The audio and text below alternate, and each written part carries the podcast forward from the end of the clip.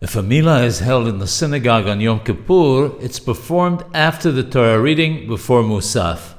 After the milah, Ashrei is recited. According to Rama, Ashrei is recited before the milah.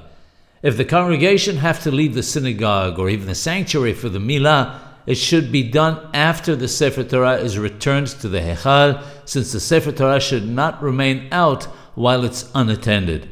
There are those who recite the blessing on the milah without a cup of wine.